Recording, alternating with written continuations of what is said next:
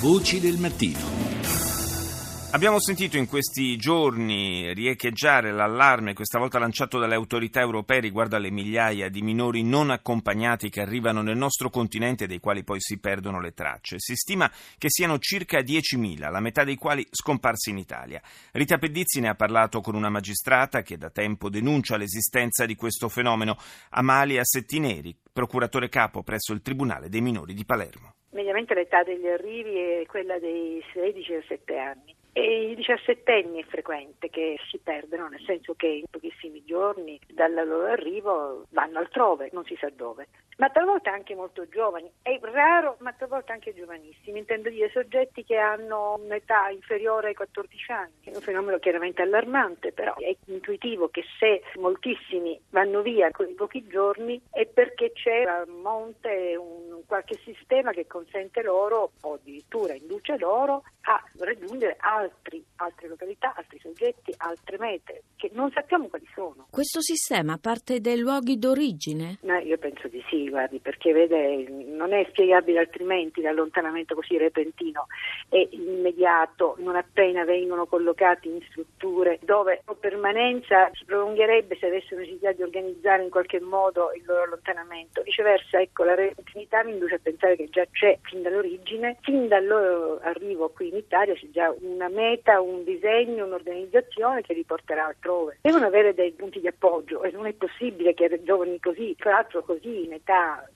veramente tenera in alcuni casi, possano riuscire a farcela da soli. Sarebbero 5.000 i minori spariti dall'Italia. I numeri rispecchiano esattamente le percentuali europee, intendo dire quelle che vengono denunziate altrove. Siamo sempre sulla stessa lunghezza d'onda, si tratta di percentuali alte, alte che sono significative di qualcosa che va al di là della mera estemporaneità. Io posso capire che qualcuno decida una volta arrivato qui perché incontra un'occasione, un contatto, qualcosa cosa possa allontanarsi, ma che questo accada in un numero così rilevante non può essere ricondotto a un fenomeno occasionale. Si ipotizza che dietro la scomparsa ci sia una struttura criminale per avviarli a varie forme di schiavitù. Posso pensare a uno sfruttamento lavorativo. Molto più facilmente potrebbe trattarsi di qualcosa che mira a impiegare una manodopera a bassissimo costo, chiaramente, disposta a tutto, intendo dire qualsiasi tipo di lavoro, perché lo sfruttamento sessuale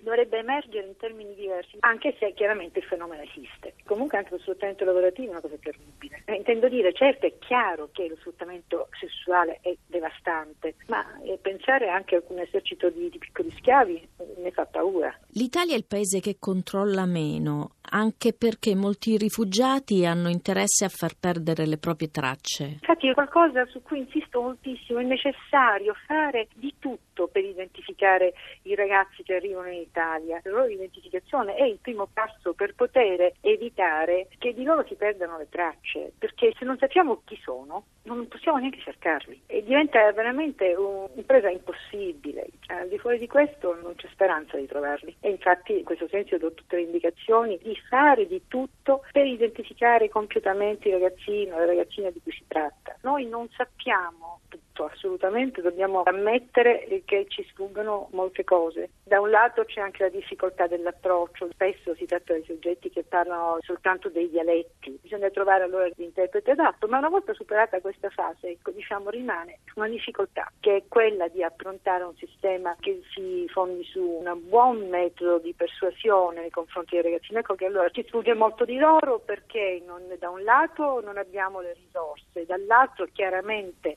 tratta di ragazzini che arrivano, ragazzini ragazzi o piccoli, piccolissimi che arrivano in Italia, avendo già delle, ecco, essendo stati in qualche modo mispredati e persuasi che il loro futuro può essere altrove e non in Italia, laddove viceversa io so bene che i ragazzini non possono allontanarsi dal territorio in cui arrivano perché il regolamento di Dublino non consente di poter andare ovunque, ma ci obbliga a accogliere i minori, ci obbliga, cosa che tra l'altro noi facciamo molto volentieri, accogliere i minori nel nostro territorio, ma tutto questo richiede risorse. Intendo dire, un dato formale, la necessità dell'accoglienza si scontra poi con la realtà della insufficienza delle risorse che invece dovrebbero essere molte, tali da andare anche al di là di quella che è una volontà viziata del ragazzino, una volontà viziata perché è una volontà che è stata in qualche modo plagiata, prima ancora che il ragazzino arrivi qui da noi.